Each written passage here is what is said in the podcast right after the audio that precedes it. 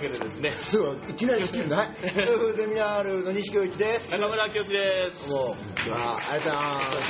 お久しぶりですお久しぶり、お久しぶりですよね。そうできっすとね。ツーゼミナール、えーもうここに残ってる方はもうご大体存知ですよえー知ねっ。てまあすののでね、もう大丈夫でしょはいもう皆さん知ってますよはいね。えーポッドキャストの、えー、通風ゼミナール聞いたことがない方あまだ何人かいる何人かいるぜひぜひですねあの何年目もうもう、これちょっとね、あの、最初のお約束なんであれです。もう何年目何年経ってるのもう、ろ5、6年やってますあ。そうなのそんな多にや分、ってる多分やってんじゃないかな。 56 56年前からねやってるんですよ実は、はいはい最近はなんか前はね2週間に1回を目指標榜ししてましたたけどねね各週はいはいでやって頑張ったんですけどね、えもう今や公演前に1回やるだけという すごくもう幻の何やってんのお前らみたいなうんもこのので、低たらくさね本当にまあそんなわけで、まあ、今回ねあの毎回公演の後にはまあだそうですねお時生間をいただいて生というか公開収録録音とはいいうことで、何もねこうスパンが長すぎて、うんうんあの何せこの間のこの今回のお芝居の前に収録したやつがはい7ヶ月ぶりですよ、あそんなにんなにそう経っだてたよのそうだよ前の夏の公演を前に撮ってああそうですましたから、うんうんうんもうだからあの時も言ったけどメリークリスマスもあハッピーハロウィンもメリークリスマスも明けましておめでとうございますもそううですね豆まきも終わってたからね確かにねそんな感じでしたからね、えええそんなんで言っておりますけれどもでもあれだねなんかあの何今回、んお芝居の始まる前の映像を出してるの私なんですけどあそうなのあの初めて君らが2人でこう前説をしてるのを見たああそうかお客さんとしてでねもねあの役者だと当然、うん楽屋にいるとうんうんうん2人の姿見えないんですよ、うんで脇からね見ることはあっても、はいはい正面からうん2人で見ることないんですけど、うんうんうんでどうなのあいやだから前説あ前説初めて見たあ面白いんじゃない面白いんだけどいや偉いなって思うのが、うんこれも別に何も決めて喋ってるわけじゃないじゃないですかもうそうですね前説も基本あなた何もあなたたち2人何も決めて喋ってるわけじゃないですかそうですよあんたフリートークばっかりやってんのねえ中村さんはフリートークばっかりやってるよねえどういうこといや前説もえーいろいろ喋るじゃないですかはいはいはいここでもまあまあよく喋ってるじゃん喋ってますねなんで本番中のセリフはあんなに出ないのかねあのねだからフリートークしかできないよねそうかもしれないねいやまあそれでもななぜかというのは分かってるんですよほセリフというのは基本自分の言葉ではないわけではないうまあまあ書いてる人がいて書ねいる人の言葉ですようねんはいはいだから他の人格にならなきゃいけないわけじゃないその時にあの他の人格になった時の言葉がなかなか出てこないんだねそれが役者だよあそうだねいやすごく真面目なことを言うけど、 うんうん うんそれそれ役者だよね、まあそまあれだからフリートークの方があの話しやすいっちゃと話しやすいうんだからでもあとあれですよねその、まあ、斉藤さんもたまにゲストで呼ぶじゃないですか、はいはただやっぱりこう役者の皆さん意外とフリートークが苦手でございますよねとそうなんだよねなんでだろうと思う俺前も俺からすればね昔ゼミナールはあの役者が終わってから輪になってフリートークタイムがそうそうまだアトリエ公演をやったやっていたそ頃でれすね見たことある方っていらっしゃいます、はいゲソゲの子あありがとうございますあの時の役者の喋らなさす具合ってすごかったでしょ、多分前説の2人が喋っててでどうよって聞くとうんうんうんみたいなね えそれだけかいあれ何回でポシャったのあれ結構ね23公演 やってみたんだけどやったよね俺もお客さんで見たことあるから、やったんだけど全然喋んないからもうもういいお前らそのあの頃まだあんまりそのゼミナールに出てる時期では私なかったのであそうですねお客さんで見に行ってどれだけ歯がゆい思いをしてるかこんなこと言ったらこれ言えばいいじゃんみたいな感じでそうそうそうまあそれがバネになって今ねここにいるわけですけどまあねううんんそうそんなんでなかなかフリートークねみんなを誘ってもいやいいっすよそみうたいななんだよなんねかまあ役者さん役者さんっていうことはそういうことなのかもしれないと思いながらじゃあ俺役者じゃないんだ役者じゃないと思う何なんだろうか中村清志だタレントあ中村清中村清志だ業種うん、だからさ今回のお芝居でも、はい何が不安って、うん後藤あ後藤君なんか小林小林さんですさん本格的に俳優の道を目指すそうよって嘘だーって思うからね 目指すわけないじゃんあいつと思ってそんな、まあね不安だよやる方がと思ってねそうだろうねんだってどうするどっちやりたいジャックとジャック・スパロだから比較的自由そうなのがジャック・スパローだわなー自由自由そうなのはね海賊の方で、ね、そうだよねあーまあ斎藤がジャックなのねジャックだわでもさあれバーサスってことでもさバーサスってさ、うんうん言ってたけどでもジャック・スパローはジャック側につくわけでしょあバルボッサ船長を打ち破ってたよね、うんまえっ、と、まあ、カリブの海賊あまあまあ対国でねうんタイタニックだから、うんいいんじゃないかな、それは。で、だって、えーパイレーツ・オブ・カリビアンの第1作目は、あの乗ってないわけですから、ジャック・スパロ乗ってなかったっけー。うん。あのーブラック・ファール号を。取られた話そうそうそうああそうと取り返す話だった。でも2の方がより乗ってなくなかった2の方はそうだ ?2 だっね。たらドジに追っかけられてぐるぐる回ったりしてた回ってたね、回ってたね。あんまり乗ってないのか、あんまり乗ってないね。うあーん。っていうだからなんかすごくまあそして父になるはどうですか日本アカデミー賞あ、ごめん、見てない。やめようかうん、やめようあーそうねもそうそういやアカデミー賞さ日本アカデミー賞昨日一昨日あ、そうなの一昨日おちょっと見たのちょっと、うん、余裕だね。うん、いやだって帰ってホテルのテレビつけたらやっててさ、ういん。やでやっぱでそのちょっと前にあの本家のアカデミー賞の方あやっあ、ありましたあねそ。うそうええぱなんかさ俳優さんたちのええさ、うんうんきらびやかさが違うななんかなまあ、それもそうだし、うんあの、それこそ、あの、さっきの話じゃないですけど、ふとああいうところに出て面白いことができるかってか、うんお客さんの注目を自分に集めることがすぐにできるじゃないですか。うん日本アカデミー賞とか見てると、そうじゃなくて、ただ単にお礼を言って帰ってくだけじゃないそうなんかあのー本家のアカデミー賞の方うんでうんちゃんとこうブラッド・ピットも受けを取ろうとしてるもんね、あそうそうそうなんかちょっと人笑いさせようみたいなのが、ここでちょっと受けなきゃ俺期待見ねえよみたいなね、あのヤフーニュースにもなったんだけどあのピザをねうんピザが配達されてくるのよね意味がわからないピザがうん配達されてくるの、アカデミー賞の会場に、うん、あの司会の人がピザ食べたくないって言って、あ俺も食べたい食べたいそとうみそうんな言うマわーテけィン・スコセッシとかに聞くわけさ、うんうんピザ食べないって言ったら食べるとか、うんうんそしたら近所のピザ屋さんからピザ届くん だけどでその皿をブラピが配ってたね嘘本当だからピザ屋さんがこうピザ持ってこうんうやってきて、うんで司会者の人が「食べない?」って来るんだけど、うんその後ろからブラッド・ピットがお皿配って るあれはなんかねさすがだなと思ってああすごいねそれだからそういうことがねなんか松田龍平あたりもできるといいんじゃないあそうそうそうそうねやっぱそういうのがないとね、っていうところが渡辺謙とかそういうところ学ばないといけいね学ばないと日本の俳優さんはやっぱそういうとこがね大事ですね多分うちらが出てもそういうとこしかやらないから多分ダメなんだろうけどねまあそうアカデミー賞はいいですよ、うんうんグラミー賞がガラミグラミー賞グラミー賞音楽の方ねもう音楽のグラミー賞ね音楽音楽の方音楽のそうグラミー賞あなたの大好きなポール・マッカートニポーールとポールとリンリンゴゴとがついに出ましたねあのビートルズがねあの名誉なんとか賞みたいなね、そうそうそもうらったんだよでアメリカに渡って30周年そうそうそうそうですよねラトップあベ50周年いやえー、さ20周うん年、 20周年ね50か50周年ぐらいかもしれませんうよん30年前ってことないだろそうだね今2015年そうだね劇団結成する5年前ってことはないねビートルズすらいないなもうその時はそうそうんそう50周年50周年ですよねでまあねあの素敵なパフォーマンスをやったけどええなんか文句があったんでしょありますよ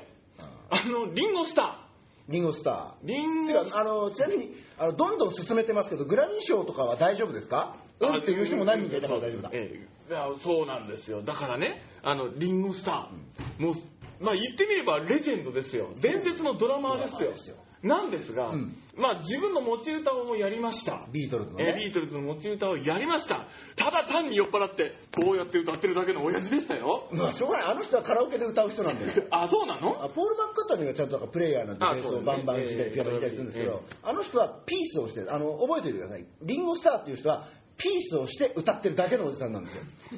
ねドラマーだよねあ本来はね本来はねまあ「We are living in a yellow submarine」みたいなそういうものすごいただ酔っ払ってる親父だったよねこうやってねもうそうそうたるミュージシャンのそ前うでねそうそうそうそうあれ見らせ見せられた方もなんか、わーいって思うよねきっとねでさそれを見ていた小野陽子ああいたねう、ん、小野陽子が客席にいるわけですよ。踊り狂ってたね。なんかね仲いいらしいんだよあ、リンゴとリンゴもなんか最近ポールともしばらく前にはね和解したっていうそれは日本公演の直前に和解したんでしょ、あの二人。そうまあね私のとこ来るならみたいな感じになったんだと思うんですけどでもなんか息子さんたちもね来てらっしゃいましたあはいはい。ジュリアンいましたね、隣に。ジュジュリアンいたジュリアンショーンだろあ、ショーンがいたショーンがいたショよ。ーンもがういおた父さんにそっくりでな、まあねこっちの子は。あ、陽子の隣がショーン。ショーンだよ。太郎ちゃんはあれはショーン太郎己の んだから。あの人太郎だから。あの人さ、え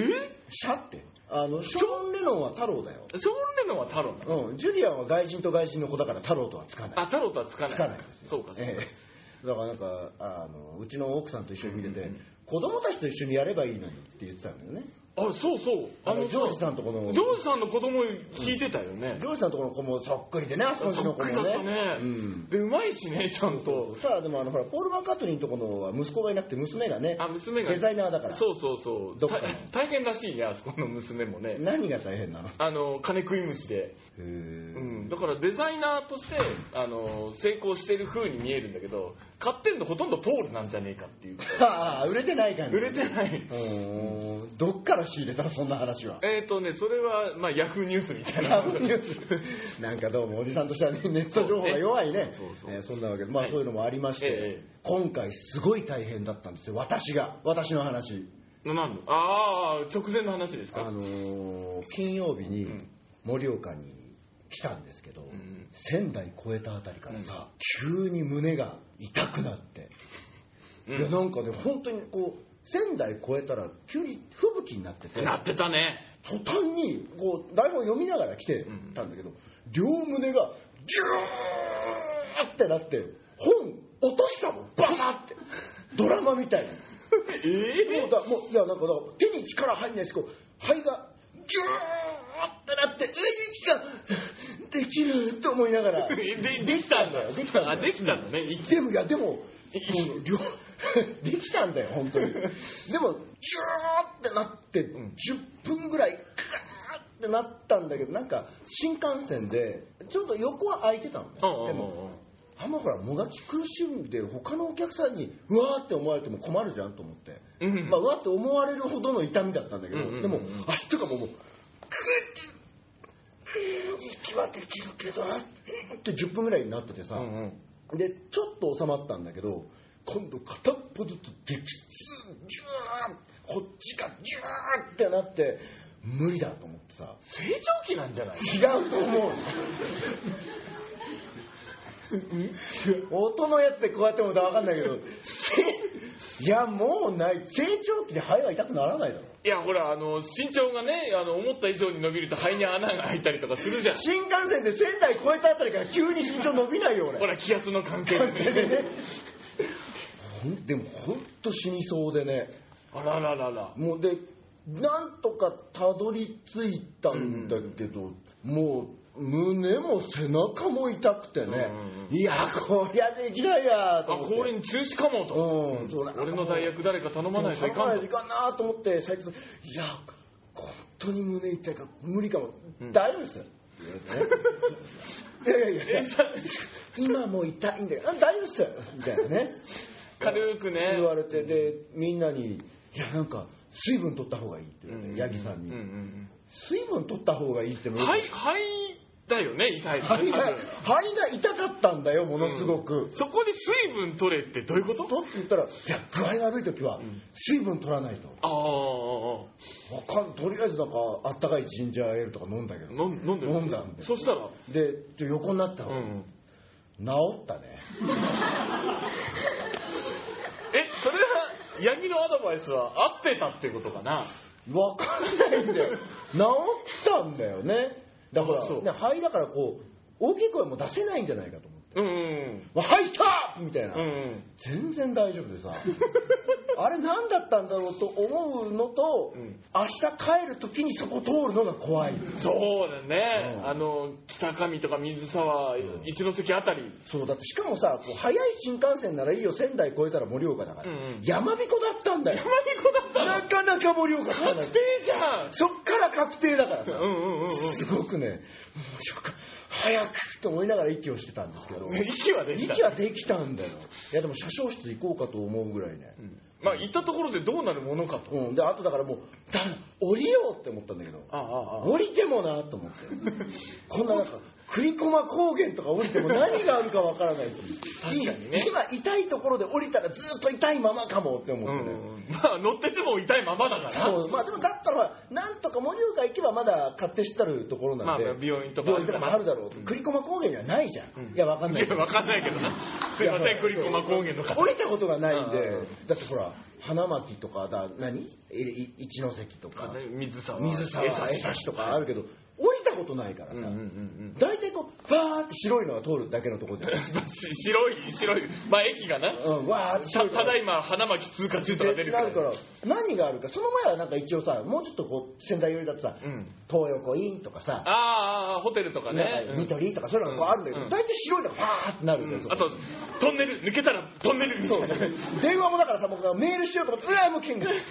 ああ県外みたいになっちゃうからもう連絡も取れなくてさ、んうんうん大変だったんですけどあれは何だったんでしょーいや私にも分かりませんう、そうだから、うん気胸っていうねなん病気があるらしいんですけうどん、で気胸っていうのもなんかあの入院したりさしなきゃ手術したりする人もいるらしいですよ、ひどい時うは、んうんうんでだからもうなんか友達に気胸になって入院したやつがいて、ああいいますねでもう横になっても痛かったと、うんもう呼吸もできなかったと、呼吸できるなできた上に別に横になったら楽だったな なんあら何だったんでしょういいややいや病だったのかもしれないやっぱり成長痛だったんですねそうか身長伸びたような気がしないんですけど身長と身長といえば今回のお芝居にまた戻るけどはいはいあなたの現地妻さんはちっちゃいねそうなのよあの現実魔の役者さんは大抵ちっちゃいんですけどもいや歴まあこん代今までに勝る小ささそうがなんですよあったよね、ええ脇の下通ってたのそうなんだよねここにぶら下がってて、まあ、いつもぶら下がってる状態で、で前にいるからってこう避けるじゃないですかこう避けようと思ってこうやったらあなんか脇の下くぐったなでこっから出てきたもんねんで出れるな、ねなんかさこう楽屋でモニターがあるんですけど、はい見てると、うでもうこんなでしょ、う孫とおじいちゃんみたいななんまか、あねうんもうおじいちゃんのとこに孫が遊びに来てじゃれてるみたいに見えてねなんかねすごくここにずっとじゃれてるじゃないですか、すごく幸せな感じだったねもうおじいちゃん気分になってんだ そうそうもういいかなみたいな感あーだから初演の時には15年前でじはいはいはい30歳だから29とかかそんな感じですねあーおーって言われたよそう まあ今44ですよもう兄貴じゃないもんね、もううね、ん、ダブル親父みたいなダブルおおじさんですおじさんですよね、うんうん29の時のお芝居ですか軸の時のお芝居ですだから5年前5年前再演したんですけああやっど、まあそれでも39とかだからねあまあまあギリギリ30まあギリギリ39ででその時やった時もだから若手芸人じゃないだろうって言っててああ言もってでもコント始めて10年だから、うんまあそこそこなそこそこいるとまだまだそれから5年後ですよ、んコント始めて10年って俺脱サラか脱サラ芸人じゃん44の人間が10年やってると、そうそうれならやってろよとそうそうそう、うん35くらいまで多分働いてたんだなだからそうだねなんかこう一年発起したんだねそうねなんだオンバトとか見てそうそうそう、うん江戸晴美みたいな感じ かなあまあまあそうですそうだよね江戸晴美はどこへ行ったなんかちょっと前になんかネットの情報で死んだって言われて怒ってたらしいけどあそうだね、うんうん江戸晴君もなんか言ってたよね江戸晴美消えたなってうん、いやなんかほらこんな消える人って気になるんだよねあいますよねたまにね、うんなんかふとね、うんうん今パッと言われても思い出さないんですけどダンディえだって意外と見るんだよえそうなのなんか俺は見るエスパーエスパーはね仕事柄よく見るあの今回もえエスパー伊仕事藤柄エスパー伊藤のお話が出てはいはいはいはいエスパー伊藤ってあんまり最近皆さんテレビでそうまあでもたまに見るけまあどねまあまあのねいじられうんでるすけど役としてね、あの人ね意外と儲けてるんですよ実はあそうなのあの結婚式のブライダル業界にちょっと身を置くものなんですけどね私、本業本当に司会者なんで結婚式の司会をやってるんですけどお祝いビデオうんうん新郎新婦へのお祝いビデオっていうのがあってさ、うんうんうんエスパー伊藤うがんその2人の友達の体で、友達の手友達の体でお祝いビデオとかこう例えば「なんとかさんなんとかさんおめでとうございます」名前も言うのあちゃんとね言うのよそんでこう「今日は行けなくてごめんなさい」みたいなえビデオを何本見てるかあえんそれは何パックそのウェディングプランのパックの中に入ってるわけじゃなきゃエスパー伊藤がものすげえ友達多いかどっちかなまああんまりそうは思えないねそうは思えないですね、のね結構ねあれいい値段するよあそうなあのあいうのはいい値段するようん10万とかするの40万はするあよそうなのエスパー伊藤でもするするあそうじゃあ結構儲けてますねだって高額納税なんでしょあの人だってあとほらそのエスパー伊藤といえばやっぱりあのネットのニュースで出てたけど隣人に脅されてお金をいっぱい渡してたらしいじゃないあそうなのなんかなんかでなんかであもうなんか芸能界家約するぞって言ってああ結構なんか渡してたらしいよそんそんなことができるくらいは稼いでたと稼いでたらしいですよへーだからエスパイとは意外とね儲けてたロボじゃなくても稼いでるっぽいまあ今回はロボだけど、ね、ロボだったけどそうそうそういうのがあって意外とねだからその芸能人はうんうん実際にもうちょっと払えば来るからねえマジで来る来るゼロ1個多くしたりとかするといやゼロ1個っていうかまあ例えばこのぐらいのね、うんエスパーがこのぐらいで来るとすると、うんうんうんうんあのパパイヤ鈴木あたりはこのぐらいで来るからねあマジで来るよへえでちょっとまあそれは余興として来るんだよ、はいはいはい友達の程度しか来ないんだけど うんうんうん 大体このぐらいでねそこそこの人来るねあマジで来るねあそれちょっと見たいなあ若手芸人だったら取っ払いでこのぐらいで来るもんねきっとねそ来るうよだって若手芸人はであのまあここっちでやる場合はね、うんあの新幹線のまあある時けくどらいもうんプラスしないとプラいスけこない、んぐらいで来るんじゃないかっていうあそうありますあの意外とね取っ払いっていうねはいはいはい言葉がありますからはいはいはいあの事務所通さなきゃ大体来ますからあのーもしかしたらあの劇団セミナーでもそういう商売始めた方がいいかな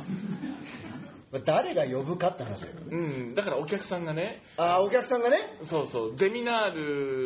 ルのあのいや中村さんとそうそう斉藤さんを友達の手で手でお祝いビデオがとかね見てるお客さん何のことやらさっぱりわからないよ本当に友達なんだなと思うの誰かがそうだね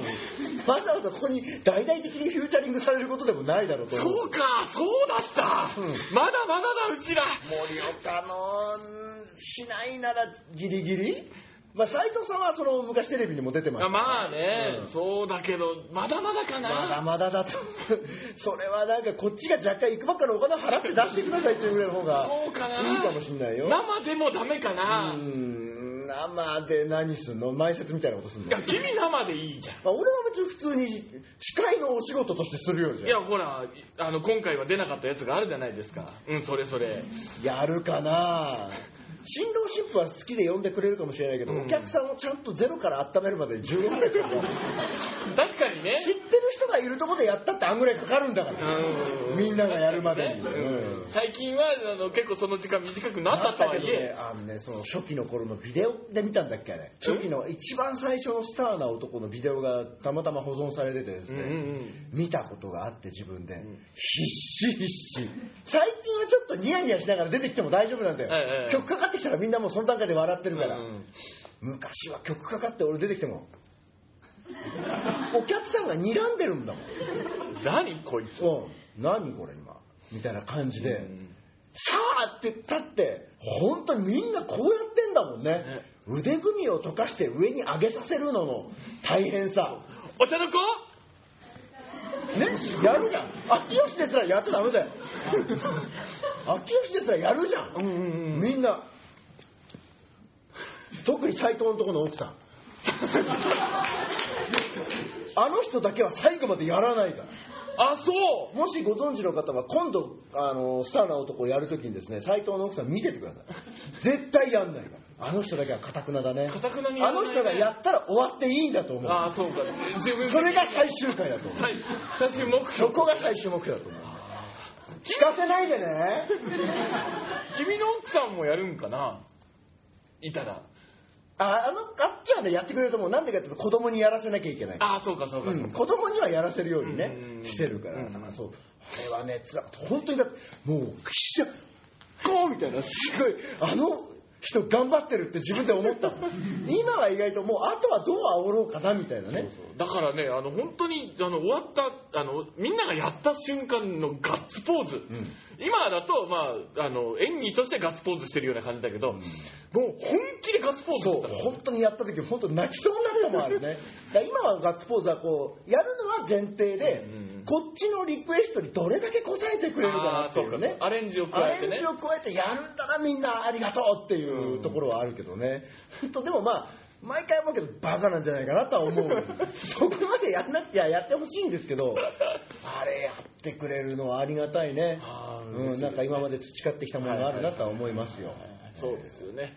もう、明さんあんまりお客さんいじることないですけど、今回でも、お芝居なのにお客さんを、あそうですフューねチャリングするえようーあな形になってのそれはね、あのー初演の時からそうなんですよ。うん、なんか局長こうクエスチョンマークになってるもんね、キャストのところでえね。ーであの初演の時にはやっぱりお芝居関係者っていうか、あのお客さんがねお芝居関係者の方が多かった時期があるんで,えあー、ーでその時には芝居関係者を挙げるとみんなわーっと受けてたんでそういうことでややり始めたんですけど今はねもう一般のお客さんでも普通に来て普通に演技していくからねさっきの人ね、そうびっくりしたよ。俺私もびっくりしましたそうえいや本当に仕込みかなと思うくらい、えー、私はとか喋り出したからね、なんだろう、この人と思って。そうなんあれ、お客さんだよねお。客さんですお客さんだよねはいそうなんそでうすこっちは見て、あらえ大丈夫だよねと思いながら。であのお客さんなんですけども前回とか、うんもう見てるんですね、あーはいはいはいあの5年前のやつとかはもい見はいてはるのいで、あーなるほどね。確も認ししてあかるんしただら、ようんもしかしたら俺ここに座ったら局長になれるんじゃねえかと出たかったんだ。多分ねそういうそういう心づもりがあったんじゃないかなそとうここの辺にいた人はねそだって一番取りやすいもんねこそこうねなんですよだってでもさどっちかっていうとこう女性の方が良かったんじゃないのおうんだけどねそう思うじゃないですか、昨日も同じところに座ってるんですあいたんだそう 昨日見に来てたうそうそうそうなんですよだから今日も来てた今日も来てた選ばざるを得ないともうね、もうね、久慈さん、もう本当にお世話になってるのでい、やでも昼呼ばなきゃ夜来たんじゃないのそっかそうだよあともう一回そうだよ昨日来てその人出なくて今日来て出なかったら夜来るよで夜次回にって言えばまた来るよそうだっそこだよやっぱりたあげるべきじゃなかったのか。客いじりはまだ慣れてないか慣られてなないですねえうんへえそうそうかじゃあもう夜一人来ないえ。ねそうなんですね。でもなんか今日今も昼もすごいたくさんお客さんいらっしゃって、いはい昨日もすごかったねすごかった、昨日は100昨日だってもう脇にそうで立すち見ね。130人くらいですね。ねはい今日こんなに来ると思わなかったそうなんですよね、うんびっくりしましたけどだから昨日本当に130人も入ったから今日10人くらいしか来ないんじゃないだろうねかと昼10夜10みたいなイメージだもんねああそうですね本当にありがとう本ご当にざいまありますす、ええねまだ話すことあるえーじゃあ次回の話次回の話あ、ハバーブレイクハバーブレイク、はいハバーブレイクもね、あのーずっと新作をやってきてるシリーズなんですねあ再現はない再演をしたことがないんですよ、はいはいええであの喫茶2人の部屋っていう喫茶店の中で、えー繰り広げられる人間模様人間模様人間模様をあのコント仕立てにしてやっているわけなんですがなんとね開店お店がお店が開店したからもう20年くらい経ってるわけもうですそよれももうあ長い老舗だねそうそううん老舗のお店なわけですよだから次どんなことになるのかああ、うんそうねまあまあ私がマスターでそうねえーで斎藤がウェーターで、うんあの初めの頃は一番最初の設定は私が脱サラして喫茶店を始めましたで斎藤はバイトで来てるウェーターだったわけですよで学生だったんですね、であの芝居のエンディングであた俺はやっぱり映画を撮りたいそうなんか映画撮りたい話だったよねそうそう映画を撮りたいって言って去っていく話だったんですがあでそれでその時は終わった一番最初のハバーブレイクははいはいはいハーバーブレイク終わって、で今回え今回えその次がもっとハーバーブレイクもっとハーバーブレイクもっとハーバーブレイクっていうので戻ってきまし出てく戻ってきちゃたった戻ってきた挫折してそう挫折してだったのかなんか自分の中で、えー、とわだかまりがあったのかわからないんですけど戻ってきましたでもまた出ていきました今度は何したくて今度はなんか忘れ物取りに行ったとかそんな感じだったような気がしますけ どあやってくるだろそれじゃあ、うん、で3本目が3作目3作目がねなぜか強盗に遭ってるんですね最後そううん最後だっけ最後強盗に遭ってるんですでその喫茶店がどうなったかもしかしたらが次なわけだそうそうそうないかもしんないそうもうその強盗が喫茶店やってるかもしれないんだよねおおそうかもしんないそうだそう3作目から出てんだよ私もあー1そうか作目は見てるんだよあみあそうですよ1ね作目は見てる一番最初だから劇団ゼミナールとしてちゃんとお芝居を見てるのはハそうバハーバーブブレイクで面白いなとうん思ってうんうん騙された感じレイクででねも騙されそたれはい出るまでにでも間1本入っちゃったかはらいねはいはい、うんそうですよまあまたまた行くんですかやっぱりまあ斎藤さんはまた行ってまた行くんですか私はまた行くでしょう、まあ、あのハブブレイクの何がいいってね、うんあのその後のこの痛風ゼミナールでコーヒーが飲めるってのがいいんだよいねあやいやれそね。れは自分都合だね 前回はだって中村明義さんによる美味しいコーヒーの入れ方講座みたいなのがあまあやったやったやったんで大人のこうやってここでって言ってねそうそうそうすごいいい匂いがしててよかったんですけどあのそうあでそうそう今度6月に私も東京の方でなんかさ生まれて初めて知らない人から出演オファーを受けてえ全く知らない人からちょっとだけ知ってる人なんだけどちょっとあちょっとでもいや、ちそょんなっとってもね、違うんですあの、4年ぐらい前に、ツイッターで、小屋が、劇東京の劇場が、たまたま2日間空いちゃって、あそうでしたそう、ねええ2週間後に2日間空いてるかうんらうん、なんかやりませんかって劇場の支配人が言ってうん、そのツイッターを見たバラッバラの人たちが、じゃあやりますとうん。いや、僕演出やります。脚本やります。役者の人いませんかやります、やります、やりますって来て、スタッフが全部集まっちゃって、2週間で公演を打つっていうのがあったのすごいでしょすごいだから本もないんですよそう二最週初間も全くなくてだから有馬の短編を何本かやるっていうことになったんですけどそれでやるって言ったらいいよって言われて、うんたまたま、うんうんうんちょうどだから5年前だだからその時髪の毛があのこれだったんですけど金髪だったのあの時のあーそうだね滝本浩一は、うんうんはいはいはいうんでその写真で見てたから行ったら金髪じゃないんですねって言われ て金髪じゃないですけどって話をして、そうそこでやったお芝居のプロデューサーの方が、ええええまあ、演出もしてる方で、それから何の音沙汰もなかったもう全然つながりもなくつながりもなく5年経ちまししたのに出ませんかって言われて、うん人間違ってませんかって言ったんで、うんうんだってなん合ってないんだもんそう眼鏡かけてる人ぐらいしか覚えてないんだよ俺その人うん多分その間にやってる西さんのお芝居も見てるわけじゃ見なているわけじゃないででやるんで、うんなんかどういう芝居だったのかねどうやら葬儀を葬儀屋さんをうん舞台にした真面目なお芝居らしくてあ葬儀の司会とかするんじゃないいやなんか多分なんかだって「寝かせて焼く」っていうタイトル だったよ寝かせて焼くってタイトルだった確かにあ真面目な芝居なのそろそろ30分なんであ着替そのまま答えたらいいだろお前 えてなかったのかそうっていうのがあるんでねエコダーでやるらしいんで6月に、ああ東京にお住まいの方がいらっしゃればね、ぜひあのぜひぜひ笑わせないらしいんでまあ大体東京だとあんまり笑わせないじゃん俺うん、うん、笑われるかもしれないけどねうるさいそうなのでそういうのもありますので、は多分パンフレットに書いてあってそうですねまあ暇があったら来てみてくださいはい、というわけでそうです結局今回も誰も呼ばずに終わっちゃったあねそうだうんねででゲストいのや方脇で見てるわと思ったら意外とそこで見てるんだよなんだあこれそうええというわけで、そはい、じゃあまあそんはないまた続いてみなる、もうちょっと今年は何本かでも今年はなんかゼミナールもそうです活ね発だっていうから、はいええええ通ゼミナールも活発にはいいければいいなと、ええ最後の締 めはやっぱり入って ないんだよ最後の締めはやっぱりほら君のああれで締めた方がいいんじゃないかないいよいやいやいやいや俺一回見てみたいのよステージであ見たことないもんねそうそうそうああそうそかあそこで立ったことはないのでそうかそうか、はいじゃああの皆さん秋吉さんのためにぜひねお手を拝借、いえじゃあ皆さん次のえー痛風ゼミナールの公開録音に来ていただくこともお手の子声ちっちゃいわダメだそうおーって言ったらダメだまダメだじゃあ こんなんじゃダメだこんなんじゃダこんなメだんじゃダメなのダメだよ満足したよ俺今こんなもんじゃないお客さんの持ってるポテンシャルはこんなもんじゃないの頑ああわかりますわかります、はい張っていつものあれを見せてあげてねいくよじゃあいきますよお茶の子ありがとうございましたまあうんこんなもんでじゃあ本当にありがとうございましたえいやあのまた今回のバッジの方はですねなんと珍しいツーショットでツーショットええ、あの今回、まあ、今までこう女優さん男優さん女優さん男優さんってずっと来てて前回があのな中村じゃない丸山あずみの打ち上げで寝てる時の写真だそっうですた今回は女優さんという女優さんね、ええ、ととなんと今回は珍しく村松さんをフューチャリングしてるという素敵な形ですのでね今ほら隠れファン多いじゃない隠れファン多いですねもうスタッフ界の中では神様みたいな人ですからねカリスマそうカリスマスタッフ いうカリスマスタッフししって何ってなんだねわかんないです。っていうのがありますので、ぜひあの受付の方でお受け取りいただければと思いますので、ね、でまたあの次回のゼミナール、な何ハブアブレイクえー、やっぱりやっぱりハブアブレイクの多分2日目のまた午後にお会いしたいと思いますので、ね、ぜひよろしくお願いいたします。本日はありがとうございましたあ。りがとうございましたきちんと取れてますように、ね。